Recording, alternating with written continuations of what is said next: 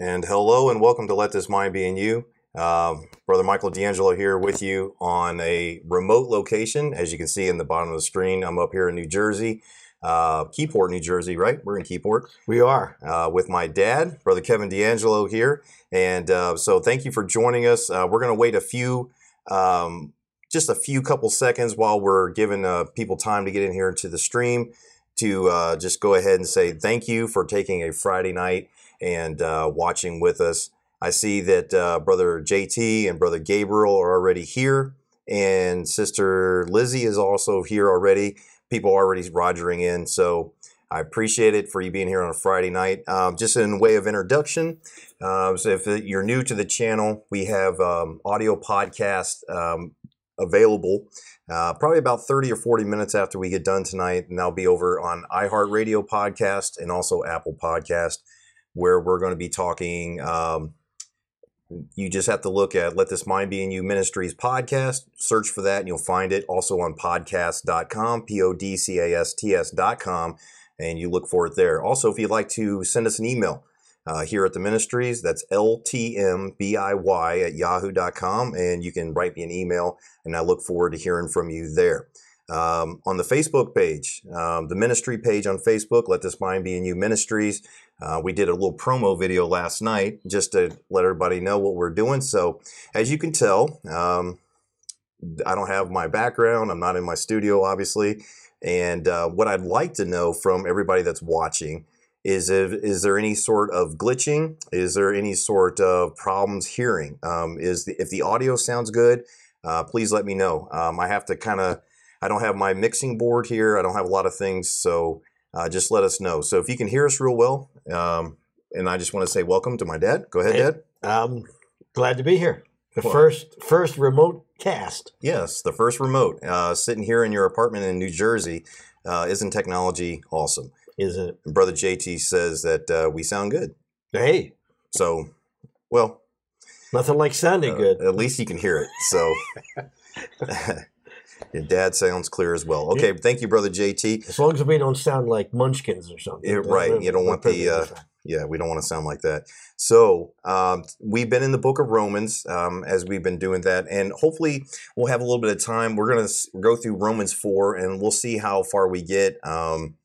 We left off last time at the end of Romans chapter 3, obviously, and what's really interesting, I'm sure it's just a coincidence, you've watched this channel long enough, you know I don't believe in coincidence, where last time you were on the channel, the very first live, well, it wasn't a live stream, we just filmed it, but you went through Romans 1, 2, and 3, and that's what you wanted to talk about, so it's very interesting that we'll be picking up here in Romans 4. Why don't I turn it over to you to kind of just give a brief overview of Romans 1, 2, and 3, kind of like the way you talked about last time about our position in the eyes of God, who we are in the sight of God, and so forth and so on. And we'll open up the floor to you. Go ahead. All right. Well, going back to Romans chapters 1, 2, and 3, it's of course, I've often said that if I was going to be put in jail or stranded on a desert island and I had the opportunity to have one book of the Bible, only one out of 66, I would choose the book of Romans, mm-hmm. because in it, it contains everything I need to know. It literally does. Right. It tells, and starting out in the first three chapters, of course, it deals with the heathen man the heathen man or the religious man, the heathen, and what was the second one? One that had pleasure in their works. It simply describes all of mankind. Right. If you read starting at about verse 18 of chapter 1 through chapter 2, you're dealing with the whole scope of mankind, mm-hmm. in the way God sees them. Amen. And that's the most important thing, because when we look at each other, Paul said, when we compare ourselves with ourselves, we become unwise because... Mm-hmm. Hey, I'm better than Adolf Hitler. obviously Adolf Hitler and people like him obviously would end up in hell, but not me. I'm a pretty good guy. I'm a pretty good moral guy. Mm-hmm. And that reminds me of the third person. It's the moral guy. Yeah, the one that's counting on their good works, which is about to be destroyed right here in absolutely in chapter 4. Yeah. So you deal with the heathen man, and then of course the moral guy, and then the religious guy in the last part of chapter 3 there. Right. We're talking about the Jew, you know, who had everything going for him. I mean, he had the right Bible, he had the right God, he had the right religion, he had the right everything. Sure. And it kind of reminds you of Nicodemus in John chapter 3, a guy who had everything. I mean, as far as the world is concerned, he had the right religion, the right God. He was a bigwig in his religion. He had everything, and yet Jesus said, "Ye must be born again." Yeah. And of course, he was relying on his good works and his religion, his pedigree.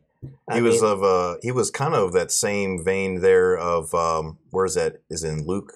I believe it's in Luke, where the publican and the Pharisee. The Pharisee had like this, you know, and Jesus described the Pharisees a lot too, you know, like they'll be seen in their long flowing robes and, you know, they tithed on mint, you know, like all the way down to it. But he said, you ignore the weightier matters of the law. And the weightier matters are the schoolmaster that points you to the fact that you cannot keep the law. That's right. That's why you need somebody, God in the flesh, who kept all of it. He fulfilled all the law. That's why he was able to be the perfect sacrifice for us. Absolutely. And that's really the theme throughout the Gospels too. We can't forget that Jesus was using the law to convict the Jew. Yep. Because it's to the Jew first and then to the Gentile. Right. So every one of his sermons was based on the Old Testament. That's right. And of course, the conclusion of every one of his sermons was that they weren't doing it. That's right. They weren't keeping the law, and the common man, the everyday man, you know, hooked onto that and realized that hey, what this Jesus is saying is that we're all sinners. That's right. That we're all lost, and this guy in the back row, the Pharisee back there, you know, with his long flowing robes and his phylacteries and all the other kinds of things. He's just as bad as I am. That's right. Yeah, Jesus even said, "Whited sepulchres, full of dead men's bones." And of course, he couldn't get away with that today. Oh no, of course not. That'd be totally politically incorrect. He would be totally politically incorrect. And it's interesting that it talks about the throat in Romans 3 is an open sepulcher. Yeah, you know, anything that comes out of their mouth, anything that even everything that's within us without Christ. The natural man, as Paul says in 1 Corinthians 2, is just no matter what you do, there in of yourself, there's no good thing. Right. There's no righteousness whatsoever. Right. And we got some comments right in here. Brother Tim is on here. Brother Tim Aaron, thank you for joining us, Brother Tim. And he says, yep, the book of Romans kicks people's self-righteousness, just kicks them right square in between the eyes of their self-righteousness. And then Brother JT brings up Luke 18, verses 9 through 14, talking about the publican and the Pharisee. Yeah. And Brother JT also says, that's why I love Romans, because it continually kicks a man's self-righteousness of all types, a moral man and everything like that. Yep. Hence why most people are running to every other book for salvation, it seems. It seems like people want to go to different places and use, well, non-dispensationally and saying, well, it looks like here we have works, you know, the works-based religions, which is all of them out there today, you know, the Catholics and the those that want to keep these certain things, you know, the ones that like view themselves as Jews now. You know, it's interesting that the Catholic Church teaches that replacement theology. You know, they've replaced the Jews, so now they have to keep all the, you know, that's why they have to genuflect and keep all the sacraments and so forth and so on. It's very, very interesting with that. So with that being said, it's a very good overview of Romans 1, 2, and 3. Just talking about who the man, natural man is. So if you have your Bibles, which I hope you all do, turn in your Bibles to Romans chapter 4, and we'll pick up right there. And remember last time we stopped at the end of Romans 3, and I brought up the fact about by faith, circumcision by faith, and uncircumcision through faith. And that's really interesting. We've been talking about that a little bit. how interesting that is. And then it leaves off by saying, do we then make void the law through faith? God forbid, yea, we establish the law. Essentially saying, like, as Paul will say later on, it's the schoolmaster and so forth and so on. There is a role for it.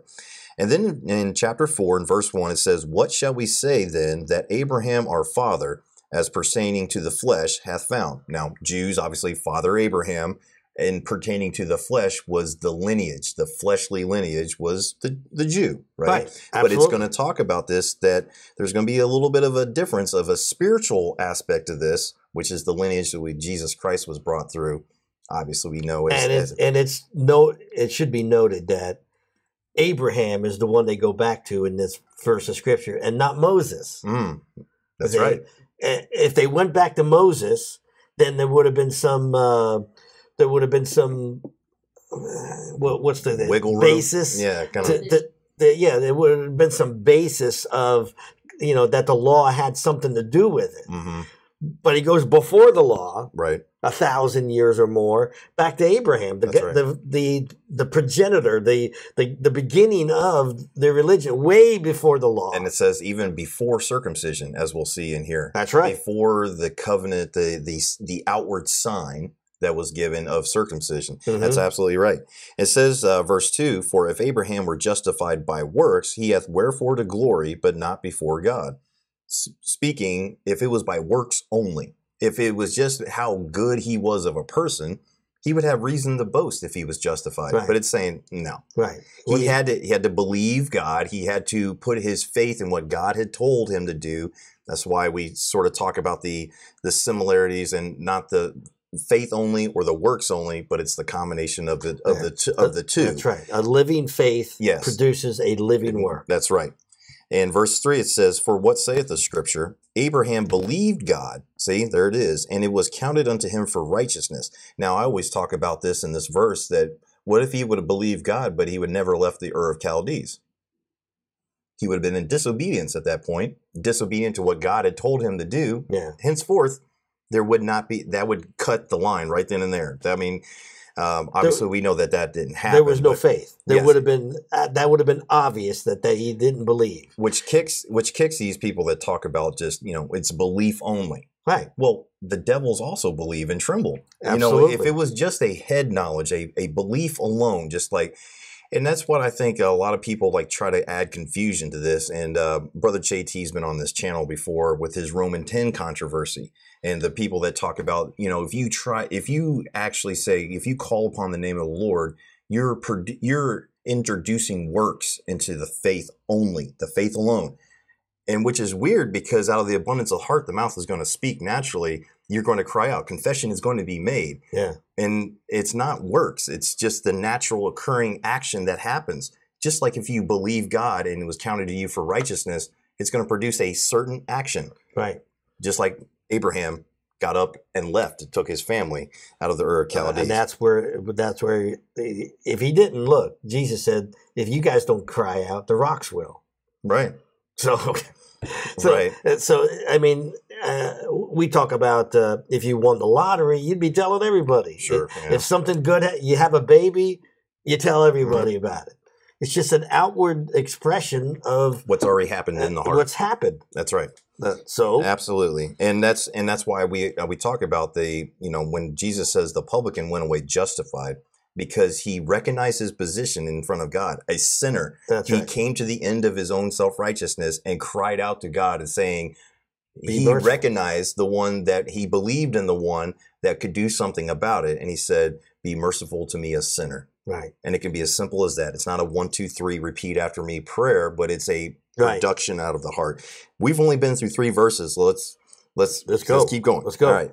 Verse 4 says, now to him that worketh is the reward not reckoned of grace, but of debt. Boy, isn't that true of people in today's world? They're trying to work to get to heaven, work into this, and they're going to pay that debt for all of eternity. That's right. Exactly eternity. Right. And that's a great verse of Scripture. He that worketh. If you're trying to work your way to heaven, what is your reward? Well, debt. That's right. You get more debt. That's right. You know, it's like someone has said, man, if you were to put $5,000 on a credit card and you paid the minimum every month of that credit card, you didn't put any more on it, you're never going to pay it off. Never. Ever going to pay it off. And that's a great illustration of a man trying to work his way to heaven. That's right. And that's why when we say the debt has been paid, when Jesus Christ said on the cross, it is finished, the debt was paid. Absolutely. That sin debt that we talked about, the remission of sin, the abolishing of sin and death, as it said. He made a show of them openly, as it said in Colossians. I love that verse because, and I believe it's in Colossians 1, makes a show of them openly, of death and hell, because he not only fulfilled the law in all aspects, he was crucified. He took that so that he took our place. He took our debt. But not only that, he rose from the dead, which put victory over death. We now have eternal life through Jesus Christ our Lord. Right. And that's what's so amazing about. I love just the way it's phrased in the Bible, in the King James Bible, about make a show of them openly. Because I always equate it to like, if you really showed somebody up on a basketball court, for example. I know this is not a good, like an excellent example, but you don't understand what I'm saying. Yeah. You just completely destroy them. You break them down. That's why I always that's the image that pops into my mind. Yeah. Not that Jesus, I'm not trying to be sacrilegious or anything, but, you could see that Satan thought he had won. Oh, yeah. God in the flesh was dead. Right? Right. Got him. I own sin and I own death. I own the keys to hell. And what did Jesus do? He said, yeah, those are mine. Yeah. And rose victorious over that. So amen and amen. But yes, the debt.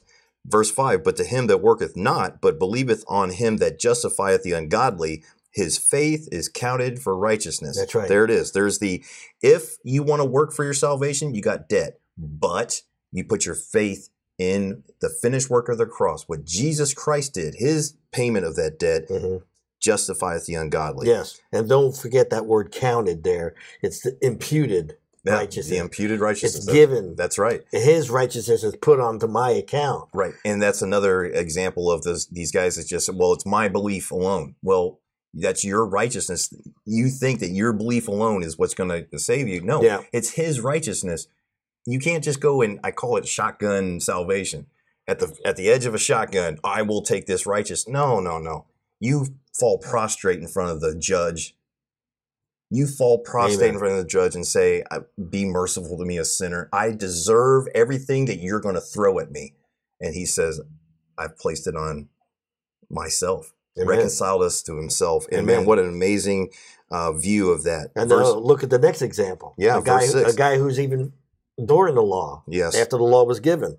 That's right. Even as David also describeth the blessedness of the man, unto whom God imputeth righteousness without works, saying, blessed are they whose iniquities are forgiven and whose sins are covered. Now, that's interesting, the word there that David was talking about, that covered. During that time, we know that when they died, they went to Abraham's bosom, where it was known as paradise. That's right. Because the death of the testator had not happened yet. We recognize all that. But there was... what they were doing as far as sacrifices and believing God and obeying what he told them to do. Amen. That's another thing too. Like if they, I believe in a coming savior that's going to die on the cross and be buried for my sins. No, nobody believed in the death, burial, and resurrection of Jesus Christ. There's a mystery. That's right. And Jesus even said, or it was Paul that said, if they would have known, they would not have crucified the Lord of glory, that the rulers of this world would have known. Well, who's the ruler of this world? Satan. If he would have known these things, he would have done this. That's why it's he would have let Jesus off scot-free. That's right. or try to stone him to death, right? Yeah. And how many times did that happen? Or some other form of death, being stoned to death, or thrown off the pinnacle of the temple. That's right. Or something of that. Thrown off the mountain, or whatever. Like, hey, toss yourself off this mountain. But no, that's a good point. Because another type of death. Because he said, when he said, "Before Abraham was, I am," he was claiming to be Jehovah God, God the Father, standing right smack dab in front of him. And I brought up that verse to you where we were talking about how even lost people during that time hated and saw God and hated him.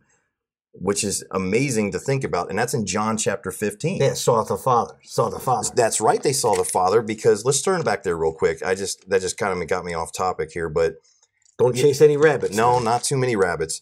But John chapter 15, right after he got done talking to them in John chapter 14, it's still the same conversation. Verse 24, it says, you know, he had just told them that they hated me, they're going to hate you, right? Mm-hmm. He's telling his disciples, by the way, that's a litmus test, by the way. If the world hates you, it's like, oh, okay, well, I must be in the will of the Father right now, because it says the world will hate you. But verse 24 says, if I had not done among them the works which none other man did, they had not had sin, but now have they both seen and hated both me, and my Father. Yes.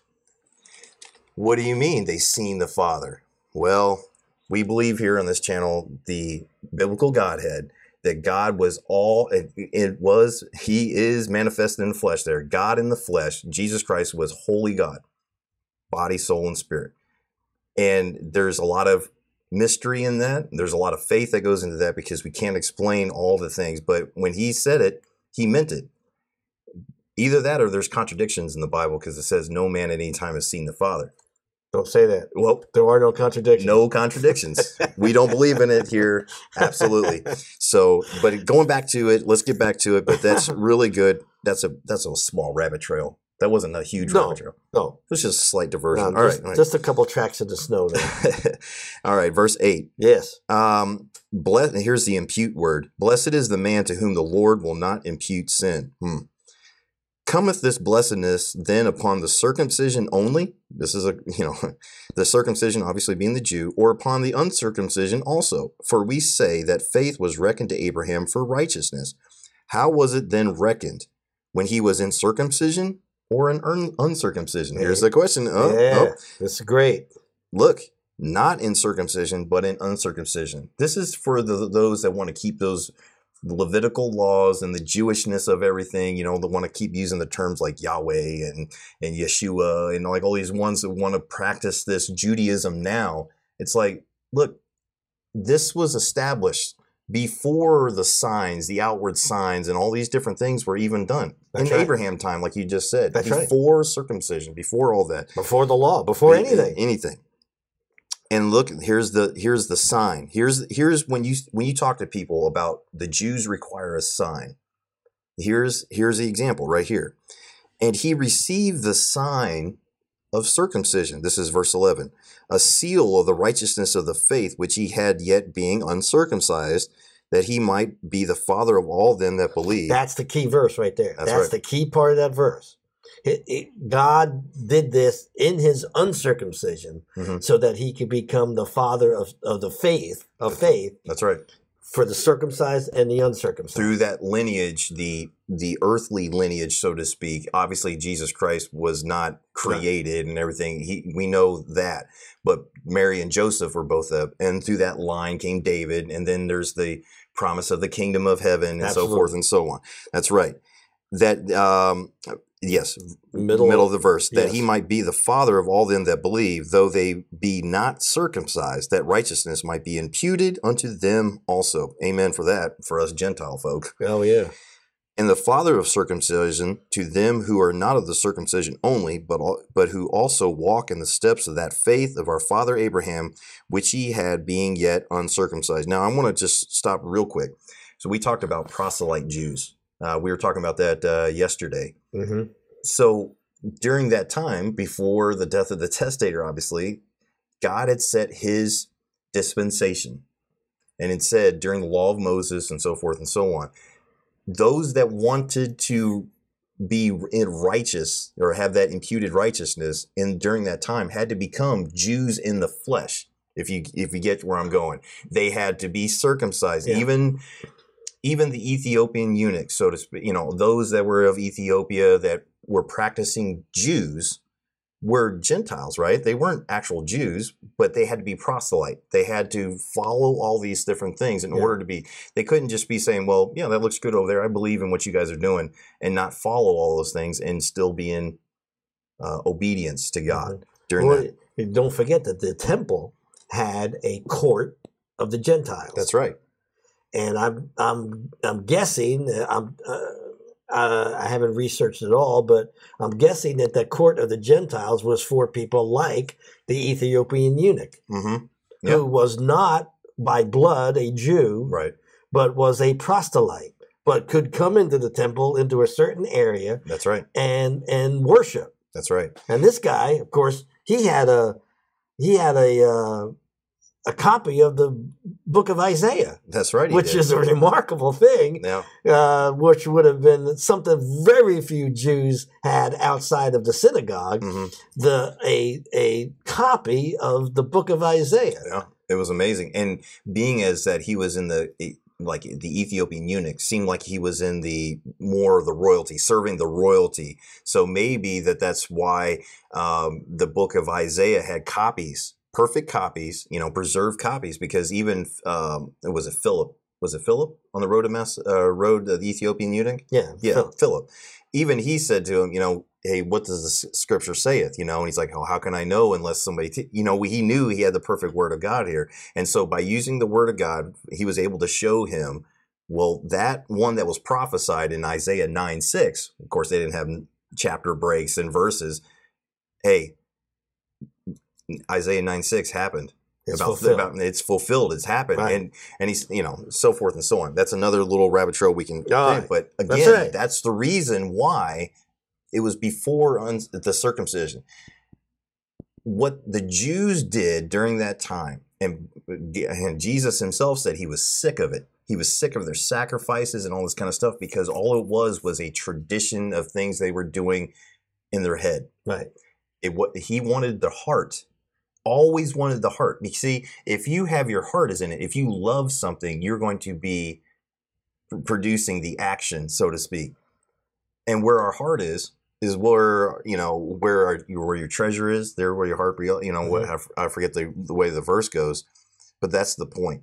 And so, as born again Christians today, now that the Jesus Christ has come, now that the sign gifts and all these other things have been put on hold, I believe, for a while.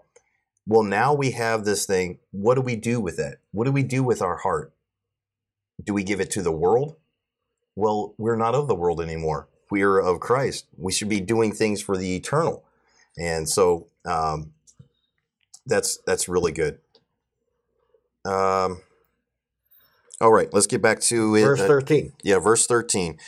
For the promise that he should be the heir of the world was not to Abraham or to his seed through the law, but through righteousness of faith. Mm-hmm. Now, that's kind of interesting, the heir of the world. A little bit of connotation to the kingdom of heaven, so to speak, that there is still going to be through the lineage of David, there is still going to be an earthly throne. Sorry for everybody who thinks that we're amillennial. No. There's going to be a millennial reign of Jesus Christ sitting on the throne in Jerusalem, and they will rule and reign with him for 1,000 years. And I think that's because of the righteousness and all these different things that are going to come in later. That's for down the road. But it is interesting, it says, or to his seed through the law, for the promise that he should be the heir of the world. Well, we are heirs now of the heavenly, right? We're not heir to this coming world. That's very interesting because it says in verse 14, for they which are of the law be heirs, faith is made void, and the promise made of none effect. This is more talking of the spiritual, obviously. Mm-hmm. Because the law worketh wrath, for where no law is, there is no transgression. And that's a little bit of an interesting verse. Kind of sounds kind of confusing when you see that. It's like, okay, well, if there never would have been the law, I guess there would have been no sin? No, there was still sin before that. No, there obviously was sin from Adam. Yeah. To Moses. That's right. And therefore it is of faith, verse 16, that it might be by grace, to the end the promise might be sure to all the seed, not to that only which is of the law, the Jew, but to that also which is of the faith of Abraham. There it is, who is the father of us all.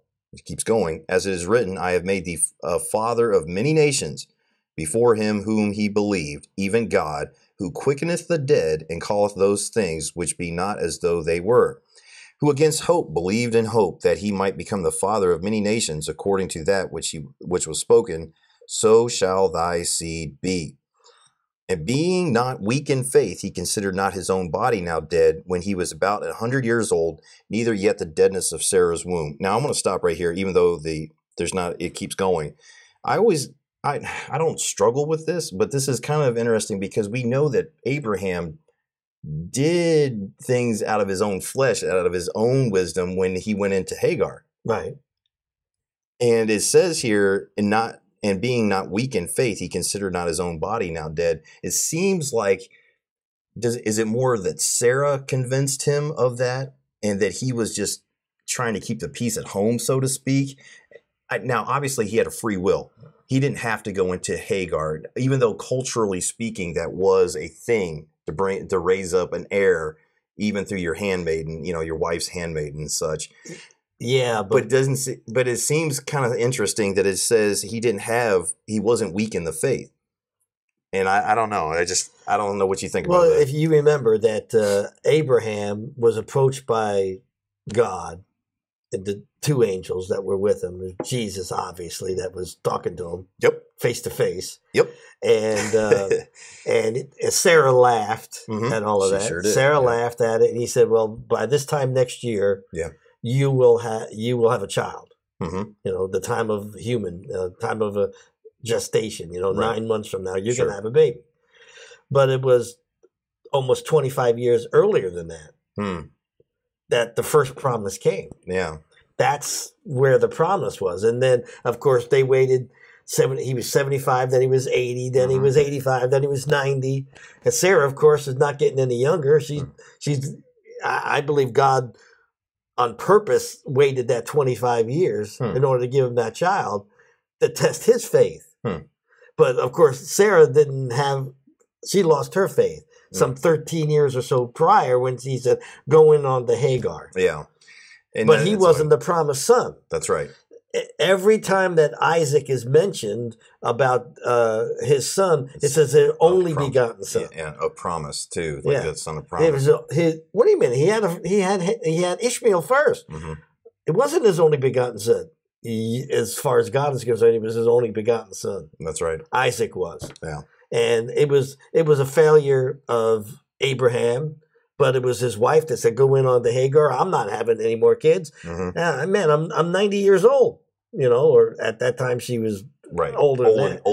Old enough. Right. And so she told him, and he broke down, and he went in on the Hagar. And, of course, the history now of it is he's the father of all the Arab nations. Yeah. That are surrounding the Jewish nation now. And I just thought that was just interesting because it goes on to say, when he was about 100 years old, neither yet the deadness of Sarah's womb, he staggered not at the promise of God through unbelief, but was strong in faith, giving glory to God. I just think it's interesting that Paul is saying it. And Paul knew all this. He was raised up in the lap of Gamaliel. He knew all this stuff. And through the inspiration of the Holy Spirit, it's written to there. And so, I'm not doubting this, but I just always thought it was kind of interesting that maybe it was through the influencing of Sarah and he got in the flesh, so to speak, and said, okay, all right, fine, I'll go into her. But it wasn't, he never wavered in his faith that God would give him that son of promise. Oh, I don't think so. Yeah. And I think that's what it's talking about. Not at all. And because it says in verse 21, and being fully persuaded that what he had promised, he was able also to perform. And therefore it was imputed to him for righteousness. Now it was not written for his sake alone that it was imputed to him, but for us also, to whom it shall be imputed, if we believe on him that raised up Jesus our Lord from the dead. Wait a minute. I thought we were supposed to believe on Jesus. So how's that two separate persons there? Yeah, well, it's not. It's one person. I was looking at that verse 21 again, being fully persuaded that what he had promised. Now back in verse 18 and 19, it's talking about having Isaac in the first place. But then his sacrifice of Isaac. That's right. It talks about that. I think is verse number... verse 21, and being fully persuaded that what he had promised. That's interesting because it does. Is it in Hebrews or is it in Galatians? I think it's in Hebrews where he talks about he by faith he offered up his son Isaac. Is that Hebrews 11? Yeah, but that's where he was justified. That's right. That's right. That's absolutely right. That's where it, so verse 21 is dealing with the sacrifice of Isaac, well, that he staggered not. That clears it up. Considering the fact that he was going to cut that boy's throat, he was going to light that wood on fire, and yet he told those two servants, me and the lad are going to go over yonder and worship, and we will return unto you. Yeah. And here it is right here in Hebrews chapter 11. That's why it comes to my mind now. As soon as you said that, that's good. That's a very good point, because it says in verse 17 of Hebrews 11, by faith Abraham, when he was tried, offered up Isaac, and he that had received the promises offered up his only begotten son, as you just mentioned, mm-hmm. of whom it was said that in Isaac shall thy seed be called, accounting, verse 19, that God was able to raise him up even from the dead, from whence also he received him in a figure. Very interesting. In the figure. That's very, very good. And so thanks for clearing that up. So that's verse 21, I think, is referring to the mm-hmm. sacrifice of Isaac, not the birth of Isaac or going in on the Sarah. You know, I congratulate the guy's 100 years old. Mm. But he kept on trying to fulfill what God had told him when he was 75 years old, that he was going to have a son, and his descendants would be like the stars of the sky and the sand of the sea. Yeah. And that's pretty hard to do when the kid is burnt to a crisp. Yeah, that's true. Right? But pretty hard to do. He knew he would raise him up. He would raise him. He said, no matter what. So that was the faith that was counted to him for righteousness. By going through what God had told him to, he believed God. He believed him. That's why he placed his son there. Now, what if he would have believed him and never went through with that? You know, then it's faith without works and so forth. Well, that's another thing. You know, God knew he was going to stop him. Yeah. Abraham didn't know God was going to stop. That's right. That's where the faith comes in. Yeah, and it's difficult for us as human beings, you know, to even think about. We still have free will, but God is still all-knowing. He's, you know, he knows, he's omniscient, he knows all. And it's interesting, he created time. I always talk about them, kind of nerd out. He doesn't just exist where we think now. See, we are spatially oriented. Where it's like, well, it's almost 9:40 on the Eastern Standard Time. This is where we're at. God is the Alpha and the Omega. Jesus said I am the Alpha and the Omega, the beginning and the end. He exists outside of it. He exists as time. Let's just put it that way. Like, it doesn't matter when it's talking about it. And that's why in 1 John, when it said Jesus Christ is come in the flesh, it's a present tense. Yeah. No matter when you read that verse, is come in the flesh. Because he's always had the body. He's outside of the time-space continuum. Yes, as they would say on Star Trek. Yeah, to use a temporal term. Yeah. That's right, because we don't know anything outside of time, space, and matter. We don't. That's right. But God's outside of time, space, and matter. Because he created it. That's right. That's right. So this is what verse 22, therefore was imputed unto him for righteousness. So if you were going to use the term saved or made righteous, that's when Abraham was made right. Now, he could have said to Abraham, this is what I'm going to do. You're going to have that son. And then 13 years after you have that son, I'm going to tell you that you're going to go to a place that you don't even know exists. I'm going to show you that place. Mm-hmm. And you're going to bring the wood, and you're going to bring the knife and the fire and all the other kinds of things. And then you're going to tie your son up. You're going to put him on that altar. And then I'm going to stop you. Mm-hmm. But in order to save time, I want you to do this. Mm-hmm. Yeah. It just doesn't give it all out there. That's why by faith. And what's really interesting about that passage in Genesis that we see now, because the mystery has been revealed, as Paul says, you know, given to usward. You know, he would read these things in the New Testament that are revealed through the Apostle Paul saying these things. When we see Abraham talked about here, we can go back to that portion of Scripture and see God will provide himself a lamb. Right. We can see that is the sign, the picture, the type, and saying, oh, the only begotten son, raised up. And like, and there's some people, I don't know how valid this is, but some people say that mount that he took him on was 3 days' journey from where he left out of. Some people say that was actually the mountain range of Jerusalem. Yeah. And maybe potentially even Golgotha Hill. Oh, yeah. And not only that, they never give an age This is super interesting. I'm not trying to go extra scriptural here, but it is interesting to think about that it doesn't give an age. And some people postulate, they just theorize that Isaac wasn't a young lad as what we would think of as 13 years old, but more of a young man not married yet at the age of 33. Yeah. I don't know. That's what I said. I'm not trying. I don't buy that at all. I don't.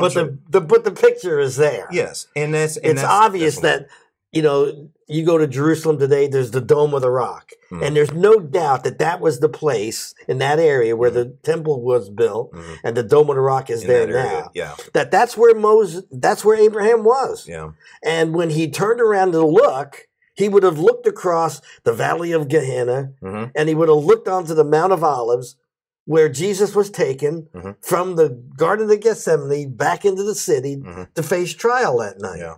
And that's why the ram was caught by its horns in a thicket. I believe on that, and what would have been or what will be in the long time future, the Garden of Gethsemane. Yeah. I'll throw that in there. Yeah.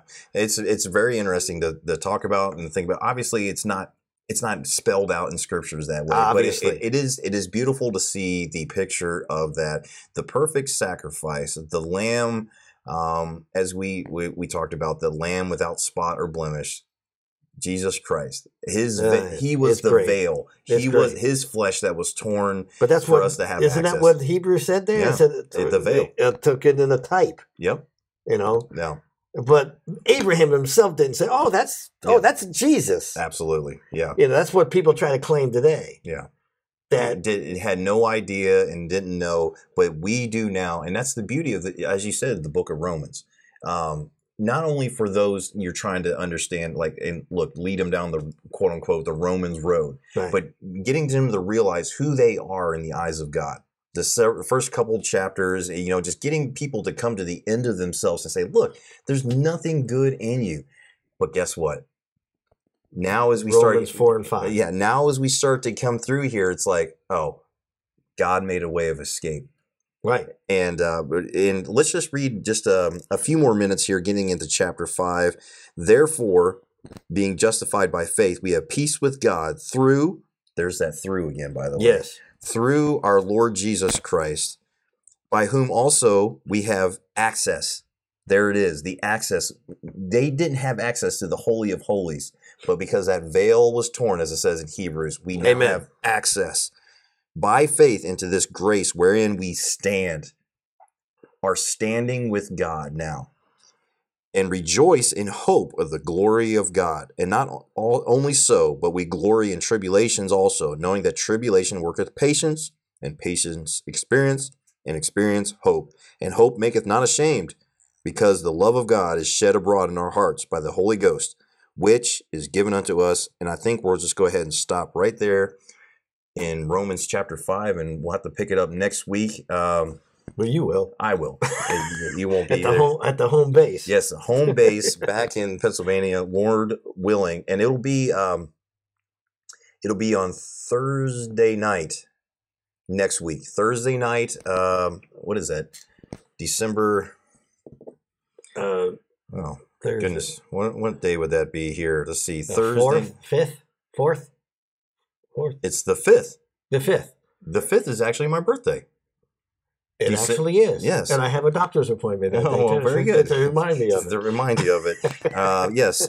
Next Thursday, the 5th, December 5th, we will be on because I have duty next weekend, unfortunately, the 6th, 7th, and 8th. So, yes, next Thursday night at 9 p.m. Eastern, we'll be back in Pennsylvania. Tune in. That's right. Tell all your friends, right? That's right. Tell 100 of your closest friends. Yeah. Like and subscribe, subscribe, do all that kind of stuff for us, please. And now we have exactly 15 minutes remaining until we hit that hour point. So I'm going to go back through here and see. I think we covered just about everything that people have talked about. I don't see on here. Doesn't mean he's not here, but the AV Maritime Bible Believer, I think, is the handle that requested you be on. And now, I don't know if you're on here, brother, go ahead and say something, because we went. Yeah, I want to keep in touch with my fan base. Yes, your fan base. Goodness. Anyways, all one of them. Yes, the one. I don't want. I'm a pretty big fan of it. Oh, I love you. Yeah, but you have a reason. AV, he doesn't know me from Adam's house guy. Yeah, well, that's true. But anyways, thank you for joining us tonight. If there's not going to be any kind of questions, we better wrap it up because this character over here will start. Things will start going downhill quick. Oh so. No! Come on! I'll keep it on the down low. Well, look, check this out. What? Ryan Swope says, "Hey, Brother D'Angelo." Hey, Ryan. Hey, Brother Ryan. There in I think you're still in Pennsylvania. Yep, you're outside of Pennsylvania there. Yes, Brother Jeff is his name, the guy that requested you be on. So. Oh, Brother Jeff. All right, Brother Jeff, send me some fail mail for some flounder. Yeah, I think he's up. I think he might be in Maine. Brother Jeff, I think might be up there in that Maine region. If I'm not, I don't know. Better send me a moose. Well, they got plenty of those up there. There's a Ryan Smith on here. Hello, Brother Ryan. Thank you for being there. Ryan Smith and Brother Ryan Swope. It's good to see you there. Yeah, brother. And so if anybody's got any questions for this man over here, go ahead and ask, and I'll read them out to him. Maybe where he stands doctrinally on certain things. You've only been on the channel once. Now, I don't think there's very much stuff that we don't really, there used to be some things we didn't really line up, but that was more of me being a knucklehead as far as this world goes. Yeah. Sure. But there's grace and everything. Oh, it says Jeff's in Canada. Oh. Well, there you go. That's even better moose up there. Yeah. So my dad was actually stationed in Fairbanks Delta Junction, Alaska. Delta Junction, Alaska. Yeah. So that's where he was born. That's right. I was born in Delta Junction, Alaska. Well, Fairbanks. We lived in Delta Junction. Yeah. But,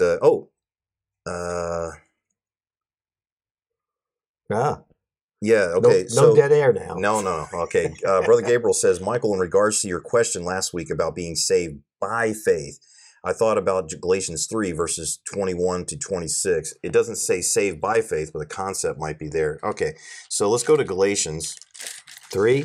Yeah, I think this is in regards to when we talked about by faith and through faith, the differences or the potential differences there may be there.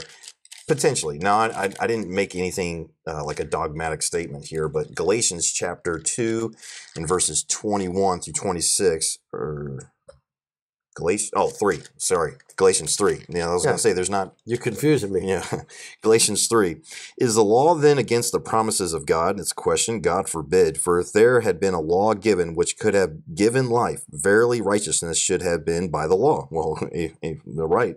But the scripture hath concluded all under sin, that the promise by faith of Jesus Christ might be given to them that believe. Now it says by faith of Jesus Christ again, as it said in Romans 3. Remember when I was talking about that? Yeah. Every time it says by faith now, it seems though it always says of Jesus Christ. By faith of Jesus Christ might be given to them that believe. Romans chapter 3. And I'll turn back to that real quick. It says, verse 22, even the righteousness of God, which is by faith of Jesus Christ. It's the very same wording. In verse 23 says, but before faith came, we were kept under the law, shut up unto the faith, which should afterwards be revealed. Wherefore the law was our schoolmaster to bring us unto Christ, that we might be justified by faith. Now that doesn't say by faith of Jesus Christ that time, so there's a one in the column for us to study even more. But after that faith has come, we are no longer under a schoolmaster, for ye are all the children of God by faith in Jesus, in Christ Jesus. Yeah, that's interesting. Yeah, the phrase faith here throughout this whole verse is the same. Yeah. The subject hasn't changed. Subject matter. That's right. Just because it doesn't have the word of Jesus Christ after it, it's still the same thing. It says, there is neither Jew nor Greek. There is neither bond nor free. There is neither male nor female. For ye are all one in Christ Jesus. And if ye be Christ, then are ye Abraham's seed and heirs according to the promise, which ties in what we were just talking about, that spiritual promise. So thank you, Brother Gabriel, for bringing that up. More to study on that. I think, again, these are things that You know, what's amazing, brethren and sister that's watching right now, you know, how much God can reveal. Just like tonight, like I was like, I'm kind of struggling. And you say, well, this is actually talking about this. And then it's like, oh, boom, the light comes on. That's it. God uses men to be the conduit, so to speak, to speak only what he would have them to speak. But it's the Holy Spirit that I can test and try that spirit and say, oh, let me go make sure I check that in the Word of God. Yep. And the Spirit does the teaching. Now, so for the rest of my life, as long as my I don't lose my mind, I will remember this conversation and this learning that took place where I can say, oh, I struggled with that a little bit where I was just kind of confused. And then the clarity of the Word of God comes through the power of the Spirit. That's why we don't need no man to teach us, but we are to follow faithful men, because as they follow the Word of God, that's where they're going to keep pointing you to. Here, look right here. So that's very good. So, no more questions for me? Ryan Swope says, people want to confuse that with John 15:16. You have not chosen me, but I have chosen you and ordained you. I guess that would be the people that want to confuse and make Calvinism kind of a thing, you know, like he's chosen us. No, and Brother Ryan knows this, that, you know, he's not willing that any perish. You're right, that all should come to him. Yes, and he says, God wants us all saved and has given us a will and choice.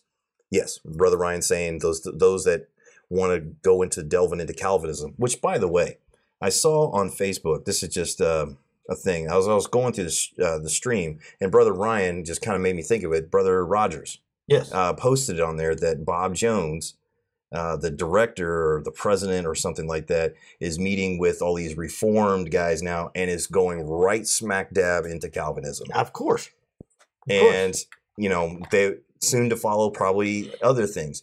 And it's interesting that the book of Revelation says that the mother of harlots, all the harlots start coming back to mama. Mm-hmm. And that's very dangerous that these guys eat. And I'm not calling out people's salvation or so forth and so on, but it's very interesting that all these harlots are coming back to mama. And who's mama? The world's religion, the Roman Catholic Church, whatever label you want to put on it, but it's man's way. It's man's religion. It's man's way. The system of the Antichrist, which John says in 1 John, that is already there. In the time of Jesus, in the time of it was already there. It was there in the time of Garden of Eden. It's Satan's way. And they're all coming back to mama. Mama. So, come back to your mama. Yeah, for those of you that are out there, where we're at here in Keyport, New Jersey, it's an apartment building where I work and live. I'm the maintenance supervisor here, and got 209 apartments in this building, which is about to be renovated. $9 million loan or grant is coming in. And so pray for us about that. But we have been trying or seeking God's face about getting to a warmer, drier climate. And mainly for my wife because of her arthritis. But we prayed about that before. And look, I lived in Alaska for 5 years. You know, you were born in Alaska. Your sister was born in Alaska. And we just loved it there. We just loved it. And but the older I get, the less I want to see a snow. Yeah, I understand. And as far as I know, I've never had to shovel rain. Yeah. Well, that's interesting. We just talked to Brother Jeff is on here now. He said, just tuning in, Brother Michael, and I'll have to restart it when you guys finish. But here's my dad, Brother Jeff, as requested. So they're up there in Canada. And, and then there's a question on here.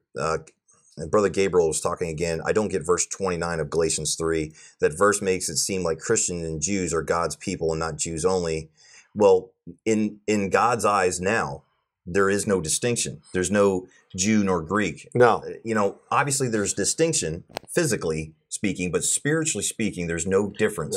Right. Remember, going back to what it said there in Romans, that he received this promises while in uncircumcision. That's right. So that he can be, in chapter 5, the father of many nations. That's right. And that's how we are the children of Abraham. That's right. It's by faith. That's right. It's by faith we are into that.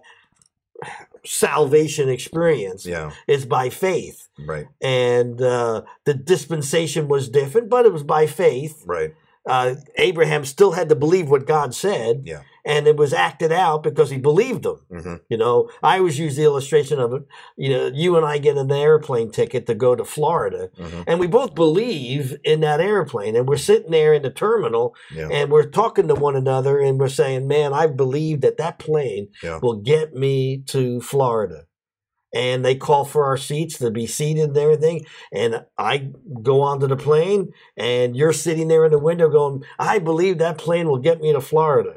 I believe. Yeah. I have faith in that plane." Yeah. Last call, and yeah. the plane gets taxied out, pushed back from the runway, from the jetway, yeah. and then it taxis out to the thing. And you're still sitting there saying, "I believe that plane will."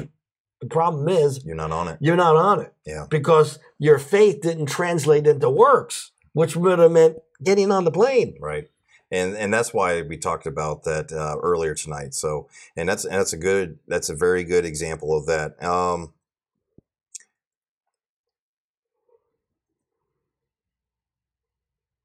Okay, Brother Ryan's just talking about how he's off of Facebook.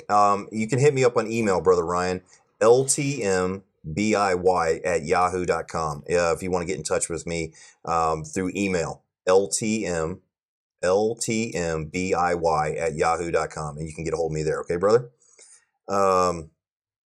Yeah, so we're just talking about those different things there. And that's good. So I think that's about it. And we're coming up on an hour, Dad. And it's been great. An hour. Yeah. It went by like. Flew by. It flew by. We just did a whole entire hour, and we didn't even get commercial breaks, which, you know. Oh, really? I never even drank any of my water. Right. So Brother Gabriel is still asking about compare Galatians 3, verse 16 and verse 29. And all right. Now, verse 16 of chapter 3 says, "Now to Abraham and his seed were the promises made." Obviously, he's talking about Jews. Right. And so, and that's why I was about ready to talk about there is a difference between, this is what we've talked about just over the past couple of days, about the difference between the earthly kingdom that was promised. That's right. The earthly possession. You always have to look for the distinction between the earthly, the temporal, the land grant, so to speak, the promises that were given to Abraham. At the same time, there's a difference now. There's a spiritual promise that was also given to Abraham. Mm-hmm. So it's the problem comes in is that when us as Gentiles try to go grabbing them earthly promises, those land grants, the kingdom of heaven stuff, and that's what causes all the issues, the political issues of this world. It has been, you know, like, oh, you know, that's our land for the taking and all. No, it's not. That land was promised to one person, and through his seed, his earthly seed, that land over there, the land flowing with milk and honey, the same one that was, again, promised to the children Absolutely. Of Israel, and Moses went into that land. That's theirs. And it will be theirs. And they will rule and reign with Christ for 1,000 years, as it says in Revelation 19. Yeah. So I would say, Brother Gabriel, as you're comparing that, just remember, just let the Lord teach you. Go to the Word of God alone. Don't take our word for it. But notice when there's differences talking about the temporal versus the eternal, the land, the physical versus the spiritual, so to speak. So, and Brother Tim says, now a word from our sponsor. Holds up the Bible. This is our sponsor. Amen. I love that, Brother Tim. Always there. Brother Tim, a good friend of mine. I've been missed talking to you guys on Skype, so we'll have to hook that up sometime soon. We'll have to talk to each other on Skype, brother. But we're right there in an hour. We've hit it, unless anybody has other questions. So, again, Brother Gabriel, just go to the Word of God and just study through that. And I kind of understand what the question you're asking, seeming like there's a difference, and now there's no difference. Are we now subject to the land, so to speak? There's a lot of scriptures that say we are not. We have been prepared a place in heaven. Well, that's what Jesus said. Yeah. I go to prepare a place for you, mm-hmm. and where I am, ye may be also. Right. But that's completely different than the promises made to Abraham, right, where they're going to rule and reign with him. Yeah. And a lot of those verses deal with ruling and reigning. They say, oh, well, we're coming back with him. Yeah. Why? You know what the earth is going to look like after the tribulation period? Yeah. It's going to take them 7 months to bury the dead. Yeah, it's at the time of Jacob's trouble, they're coming out of that. Yeah, we'll hold that thought because I want to approach that as a series sometimes, talking about the differences between the promises to the time of Jacob trouble saints and what they were promised for a specific time period in a specific location, the earth. And we'll hold that thought. Of course, when Jesus talking about inheriting the earth, the meek shall inherit the earth. Yeah.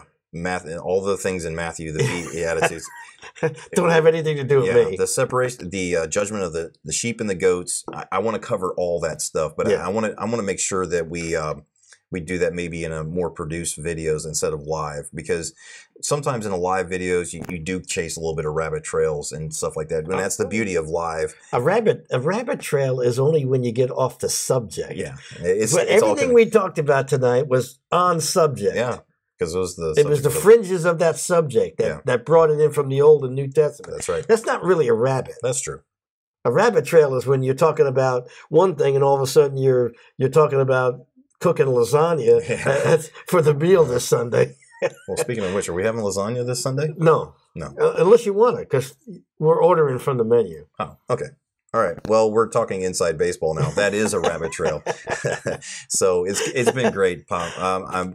We need to do this more often, and then we'll have to once we're further than 4 hours away, if that's the case, and God takes us down there and leaves you guys up here. We'll have to do some. We'll have to do it on Skype or we'll figure it out. The screen, Yeah, we'll figure it out. So thank you all for joining us tonight. Let This Mind Be In You. This was a special. They're all special because the Lord's involved, but this was a transmission. That's right. This was a special one. Obviously, anytime with my dad and my mom sitting right over here is always special. So love you in the Lord. As I admonish you all and myself and everybody that's sitting in this room tonight, be ambassadors for Jesus Christ. We have been called to a high vocation. We are standing now as in the court. The spiritual court of the King. We are priests and kings. Amen. Thou hast made us priests and kings out of every nation, tongue, and kindred. And that's just an amazing place. And so we fall short of that all the time. And so be ambassadors. Walk worthy. And the only way we can do that is through the power of the Holy Spirit. Go to the Word of God. Study the Word of God. Rest in His promises. Get rooted and grounded in the Word. And join us next time on Let This Mind Be In You, next Thursday night at 9 p.m. Eastern Standard Time. Thank you again for joining us. We'll be seeing you all, if not here on this earth, hopefully face-to-face when we're face-to-face with our King. And since we're royalty, we'll give him the royal. Yes, give him the royal wave. I told you, this is past an hour, so he's starting to get a little silly. So love you in the Lord, and thank you, Brother JT, for praying for us as well. Okay, that's it. God bless, and we'll see you next time.